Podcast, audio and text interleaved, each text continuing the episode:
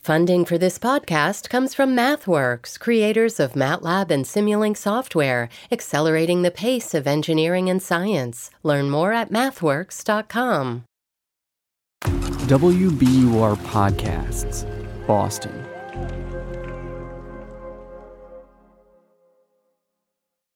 Life has changed a lot for the Timothy family over the last six years. Andre, his son Jeffy, and his daughter Nalissa have found ways to adapt since losing their mom and wife, Benin. But still, life is somehow measured in the before and the after. Benin was shot and killed in 2016 walking down a busy street in Boston on a Saturday afternoon. Police have made no arrests, there are no suspects. There's just this void. We're not going to find out who killed Benin. There's no closure right now.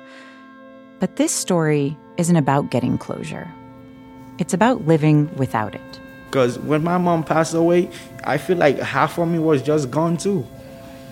And I don't think like there's any part, like anything that can fill this part. I feel like I'm just gonna be like this empty person, half empty. And what I'm coming to understand is that Jeffy and his family are not alone in feeling this emptiness, this gap, in a space where you're at once tied to the past while still trying to create a future. Because sometimes it feels like the law enforcement system is set up so that families of unsolved homicide victims, like Benin, can't help but feel forgotten. Especially for a family new to the US, like the Timothys. When a tragedy like this strikes, where do you turn for help? And when the unknown becomes one of your only constants, what does it take to move forward, to find peace?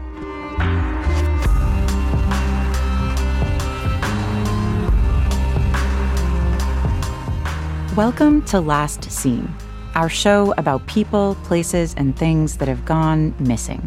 From WBUR, Boston's NPR station. I'm independent investigative reporter Shannon Dooling. Today, the final episode of this three part series about the Timothys and the search for a family's peace.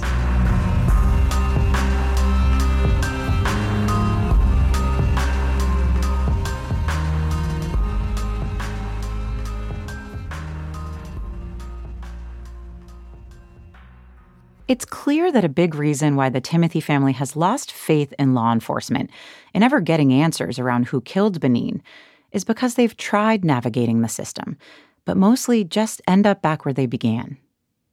I want to learn more about why that can happen and what the system looks like from the inside.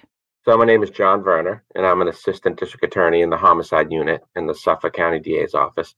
Boston is in Suffolk County, so it's this district attorney's office that helps to investigate homicide cases in the city and ultimately decides whether to bring charges against any suspects. And one of my responsibilities is uh, I'm the point person on some of the unsolved homicides in this office. John Verner and I connect over Zoom. He's wearing a red hooded sweatshirt and black framed glasses. He's sitting in his office in downtown Boston, surrounded by piles of manila envelopes, stacks of files balancing on his desk. Each case represents a homicide victim. He says there must be hundreds of folders in his office alone. Verner doesn't work on Benin's case, so he can't answer specific questions about the investigation into her death. But he answers other questions. How does a case like this remain unsolved after six years with not a not a witness, not a new piece of evidence, nothing. Right. Good question, right? So, and a sad question, right? A lot of the the homicides that we have in Suffolk County are, are similar to what you just explained. They're, they're firearm offenses, and what you have at a scene is you have X amount of you know ballistics evidence, spent shell casings, projectiles, things of that nature. Verner says that in a case like Benin's, where the victim is shot outside on the street, evidence can be harder to come by compared to incidents that happen in a controlled environment, like inside a home. That makes sense to me. But we do know that some evidence was gathered at the scene. Remember in the police report, it said that part of a bullet was collected from a nearby parked car. The spokesperson for the Boston police told me that evidence like that is collected and analyzed. But when I asked whether this particular piece of evidence, this partial bullet from the scene of Benin's shooting, had been sent to forensics, he couldn't confirm it. Maybe he doesn't know. So instead of relying on the spokesperson's knowledge of Benin's case, I filed a public records request asking for any documentation that would show when that partial bullet was sent to forensics for analysis. Because it's an open case, I know I'm not going to get any information about the results of any analysis. But I can still ask Boston police to show me documents proving it was sent for analysis. I'm asking for this because if police can't show me that that evidence was sent to forensics, if that partial bullet was never analyzed, then I want to know why. I might not get that answer until after this series airs. In addition to physical evidence like bullets and shell casings, Verner says investigators also rely on video evidence that might be available at the crime scene, like security camera footage. The Timothys tell me they think that SKB's, that small store Bonnin stopped in before she was shot, had security cameras. So I asked the DA's office whether video evidence was gathered and whether it was actually analyzed in Bonnin's investigation. The spokesperson confirmed that yes, video evidence was collected and analyzed.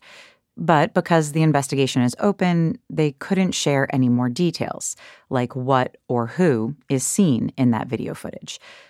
Verner says there's one more element they look for in cases like this, sometimes the hardest to track down if we find a witness who might be reluctant, uh, you know, there are things that we can do. We try and make them comfortable. We try and make them safe. Uh, try and give them the assurances that we can. If Benin was caught in some sort of gang related crossfire, as the police suggested to the media at the time of her killing, it can be really challenging to convince someone who might be afraid for their own safety to speak with law enforcement we know there was mention in the police dispatch records of at least one witness in Benin's case speaking with the cops. And we've heard Andre and others in the community talk about people who may have seen what happened that day. But six years after the shooting, I don't have any names to work off of. And based on what I do know about law enforcement's investigation into Benin's shooting, they don't either. So I have to ask what keeps this case open? Verner says an unsolved homicide remains open until it's solved. I don't use the term cold case for uh, a handful of reasons, but but but the biggest reason is, is it it must be awful awfully disheartening to a family member to hear the term cold case. We don't believe in that, so to us they are unsolved homicides. It's the case that has not been brought to court yet.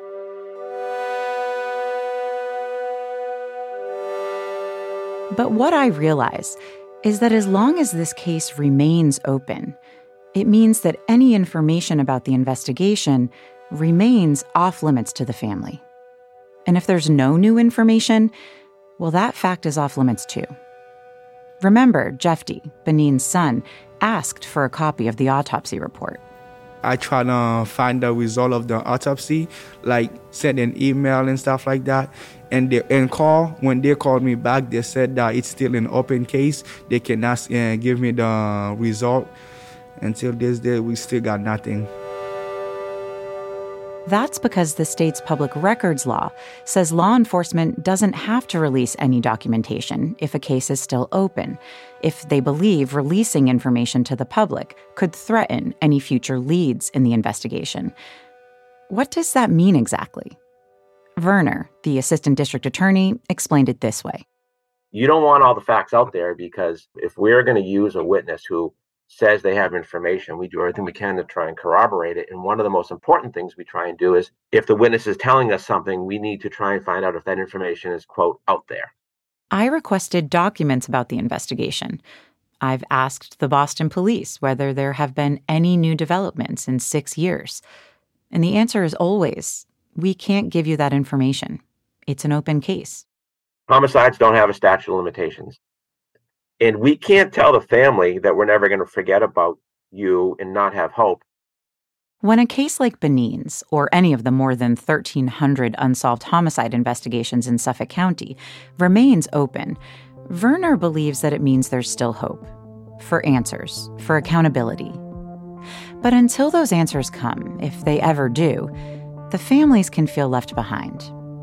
Instead of feeling hopeful, they're stuck, not knowing whether there are any new leads or if the case is stalled. I wonder if, given the choice, some families might actually want to hear that the case is no longer open. At least then, they could see what has or hasn't been done. Law enforcement is essentially shielded by the state's public records law from ever having to provide any updates on open cases. So, Andre is looking for a workaround, a way to get more information on his own without asking law enforcement. That's after the break.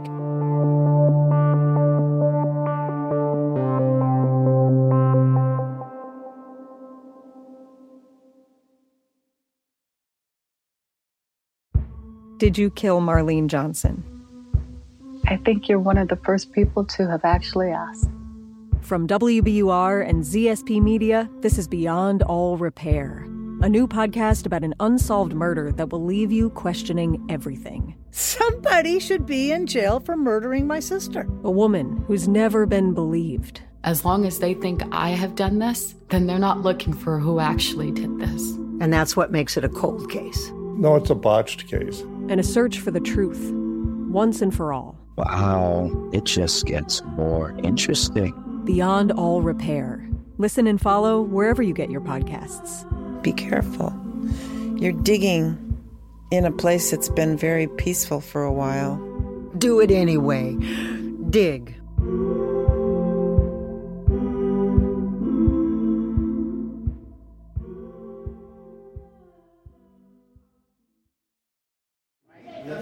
What's up? I'm, I'm going to record. Is it okay if I mm-hmm. record? Okay.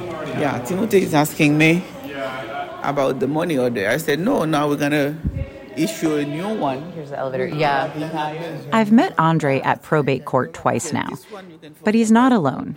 Miss Nicole goes with him. Remember her?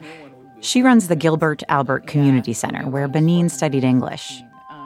Today, Andre's carrying a small black backpack with him. He's brought Beneen's death certificate and their marriage license. I see he's wearing a Mickey Mouse wristwatch. He says it makes him happy. There's a sprinkling of white hair in his mustache, a detail I've only now noticed. Andre is trying to gain access to Benin's medical records from the hospital, where her body was brought and where she was formally pronounced dead. Since they've been denied access to the autopsy report, this would at least provide something more details. Like where was the gunshot wound on her body? What time did she arrive at the hospital? What time was she pronounced dead? We were just told he filled out the wrong paperwork and he needs to come back a third time to file the correct forms and bring another money order, this time for $415. Andre is once again hitting a bureaucratic wall. But that doesn't mean other things aren't going well. His two kids are in college. That was part of the dream, one of the reasons he worked to bring Beneen, Jeffy, and Nalissa to Boston. Andre, is is this frustrating? Lindo, toute ça là, est-ce qu'il faut Non. raconter? Right. Not sure, not done Jesus. He's not frustrated, he's patient. He rely on God to see what he's going for with two kids with their without their mothers and no one else. They're going to college and they go to Andre occasionally rubs his eyes with one hand. He works nights cleaning offices, so meeting at the courthouse in the middle of the afternoon is tough. He's tired. Tired from work, but I have to believe he's also tired from living as a single parent. He tells me and Miss Nicole that he just found out his rent is going up by more than $500. Okay. And now it's 2,655. Yeah. Five, so they rose at 500 they raised it $500. Wow. I don't get it. I want I'm not able to pay that. You can see the weight of all of this in Andre's glassy eyes, the wrinkles in his hands, the way he reminds me, almost every time we speak, that Benin had only been in the country for a short time. It was a brief chapter in their lives, but it was a good one. This is all part of what drives Andre for answers, for any sort of information he can access. And it's motivated others in the Haitian American community to help the family too. But I was very, very upset because of the situation. The wife just came here, probably like three months. Three months. I think she was. Samuel Osias, the online radio host and community organizer we heard from in the last episode. He invited me to his apartment to talk more about all of this. He's just returned home from working a long day at the fish market he owns. He didn't know Andre very well before Benin died, but he says he wanted to help. I had that lawyer on the case. He tried everything. He hired a detective, he hired undercover. And then that guy went, tried to talk to the people in the area. Nobody wants to speak one word.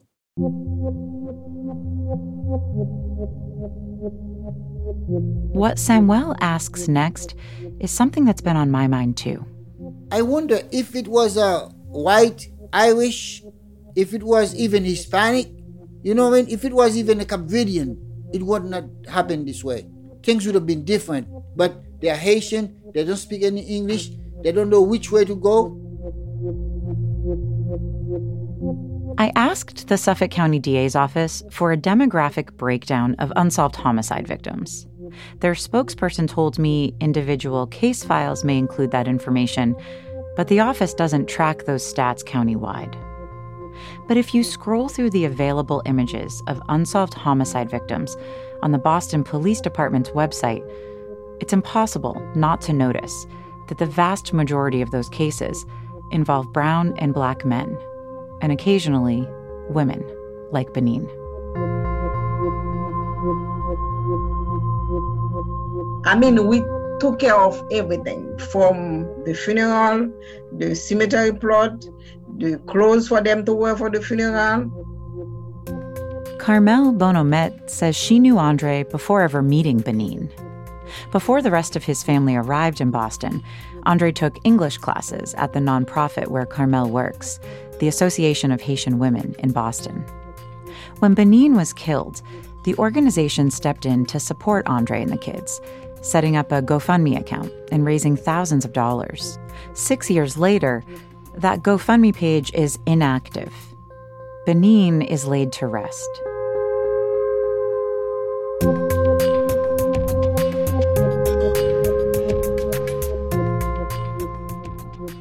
But Carmel points to the lack of updates from law enforcement. It's a theme I hear over and over feeling forgotten.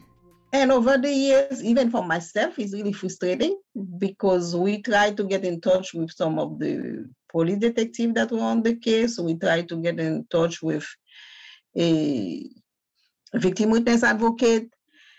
Nothing happened. That assistant district attorney I spoke with, John Verner, he recognizes how frustrating this process must be. He says everyone in his office does their best to keep in touch with the families and loved ones of homicide victims. But Andre and everyone who supports him in the community tell me they called the DA's office, they called the police, and their calls went unanswered. Carmel, Samuel, Miss Nicole, and all of the others in the community who've tried to make sense of any of this they're all sort of bystanders. Andre, Jeff D., and Nalissa, they're living it. About a year ago, back at Miss Nicole's Community Center, Jeff D and I sat across a table from one another, trying to wrap our heads around just how much changed the day Benin died. He talked about how there's this gap in his life, a stretch of time or parts of himself that have gone missing, that he can't account for. I ask him if getting answers about his mom's death, an arrest or a suspect, could help to close that gap. It's like it would be nice to get some closure, like find out what happened, stuff like that. We get some justice. It would be nice, but that part still gonna, it's not gonna like all filled up all the way. That will, never, I don't think that will ever happen, for that part to be like fully like full. That that whole spot, like that whole space, was like literally for my mom, and then she was she's just gone. There's nothing that can replace that.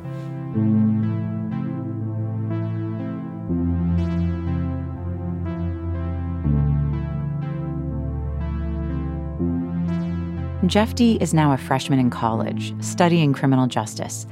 We catch up over Zoom. He's in his dorm room, sitting at a desk, and his hair is longer than I remember. It's been a while since we last met. He says the first semester has been challenging. But then I ask him about football. I know you've been interested in trying to play. Yeah. Football, uh, I didn't play when I first got here for the fall semester, but I recently talked to the coach. After this break, I will be joining the team. I will be starting to work out with them. That's really cool, Jeff D. Like when I'm playing sport, like when I'm doing a lot of like, activities, it's kind of like keep my mind off some things like when i'm just not doing things like a lot of thoughts are going through my head like start to think about a lot of things like things that i don't really want to be thinking about at the moment I ask him if he wants to hear about my interviews with the DA's office and the Boston police. He does. Jeff D, like his dad Andre, feels like law enforcement officers aren't telling them the whole story. And that theory that Benin was caught in the crossfire between the police and a suspect they were chasing, it sticks with Jeff I tell him that I've asked the Boston police about this theory, and they reject it, saying there are no records of officers discharging their firearms on October 29th, 2016. And I ask him if he believes the police are telling the truth. No, because like the story like we've been hearing since that day was a police officer fired the order. Yep, I don't believe it.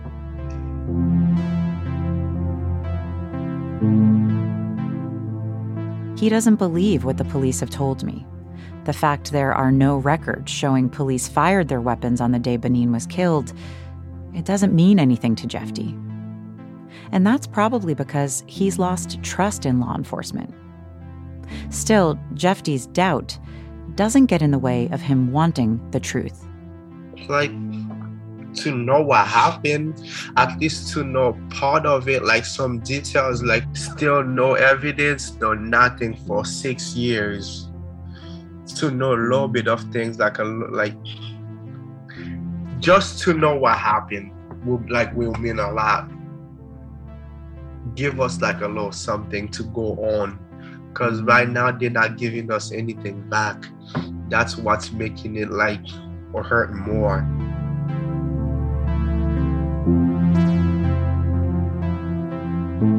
I wonder what hurts more not having that information or getting information that you don't believe is true.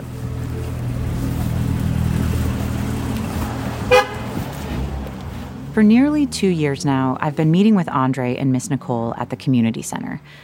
Today, we sit down in the classroom, the same room where Benin sat during English classes. Hi. Hi, Andre. How are you? I bring them up to speed on my recent interviews with the DA's office and the Boston police. But I notice there's something different about Andre today. He seems resolved. It's not that he's given up on getting answers, it's more like he assumes he won't. So he's not surprised when I tell him the DA's office said the case is open and they can't comment, or that Boston police denied any sort of involvement in Benin's killing. He's not surprised because he says after dealing with the U.S. justice system for six years, after trying to navigate it on his own, he understands by now how it's designed to work. Jusqu'à ce qu'on laisse tomber. Jusqu'à ce... Non, on comprend bagay yo. Système nan ici. So he said that he understood the system is not designed for them, for us, or for black or whatever immigrant. Because He says he knows how the system discriminates. It's as though Andre is pacing himself, like this 67 year old man has learned the limits of his hope, and now he's trying to endure.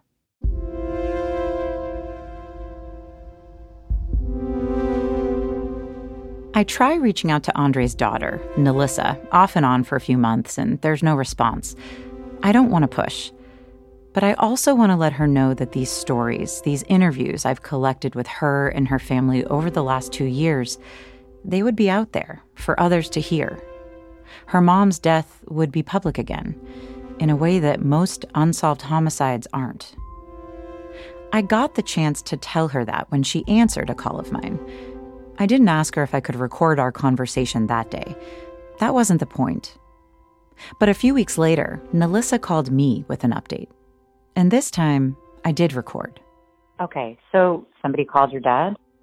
Yes, a detective called my dad and he said uh, Boston police and I my dad passed me the phone because I my dad doesn't speak English obviously but I, For the first time in years, Boston police called the Timothy family, asking if the family had any questions about Benin's case. I asked Nalissa why she and Andre thought the police were calling now. They're not sure. But whatever the reason, the police aren't offering more information. They're not telling the family that they've put more resources on Benin's case. Instead, it's almost like they're calling after so many years just to be able to say they did. And once again, just like when she was 13, it's Nalissa speaking with the police. And he said, Oh, he just wanted to check in. And I'm like, Why are you guys are calling to check in now? Like, what's happening? Is there any updates? And he said, Oh, we can't tell you any information. The case is still ongoing. And I'm a little bit frustrated because that's that's what they've been telling us, or that's what they told me when I was 13 years old. That the case It's like she's having a flashback to her 13 year old self. The detective couldn't tell her if there were any new developments, if they had any suspects, because the case is still open. Nalissa is understandably frustrated by this. And I just told him like he can call me back in another five years again and just tell me that again because clearly they don't have anything new to say. They can just call me back in another five years, she says.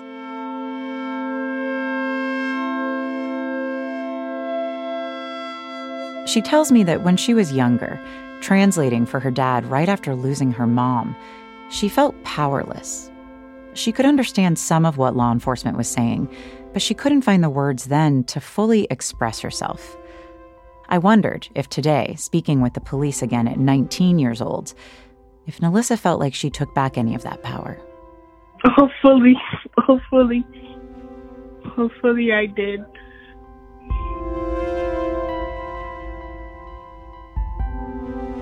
The Timothy family is still searching for justice, for closure, picking up details about Benin's death, and hopefully, along the way, finding those missing pieces of themselves they lost that day.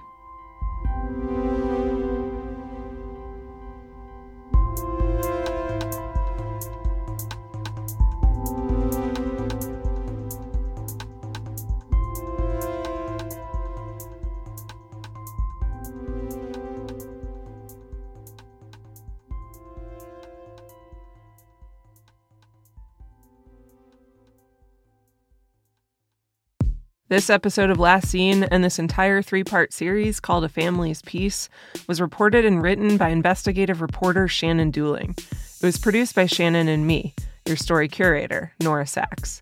Monica Campbell is our story editor. Mix sound design and original music composition by Paul Vaitkus. Production help from my WBUR podcast teammates Emily Jankowski, Matt Reed, Dean Russell, Amory Sievertson, Quincy Walters, and Grace Tatter. Our digital producer is Megan Cattell. Ben Brock Johnson is our executive producer. You can find all of our stories and show notes at wbur.org slash last seen. And make sure to follow us on Twitter at Last Seen Podcast. And remember, you can always pitch us your story ideas about people, places, and things that have gone missing. Drop us a line at lastseenwbur at gmail.com, and we'll try to get back to you as soon as we can. Thanks so much for listening to season three of Last Seen. It's been a pleasure.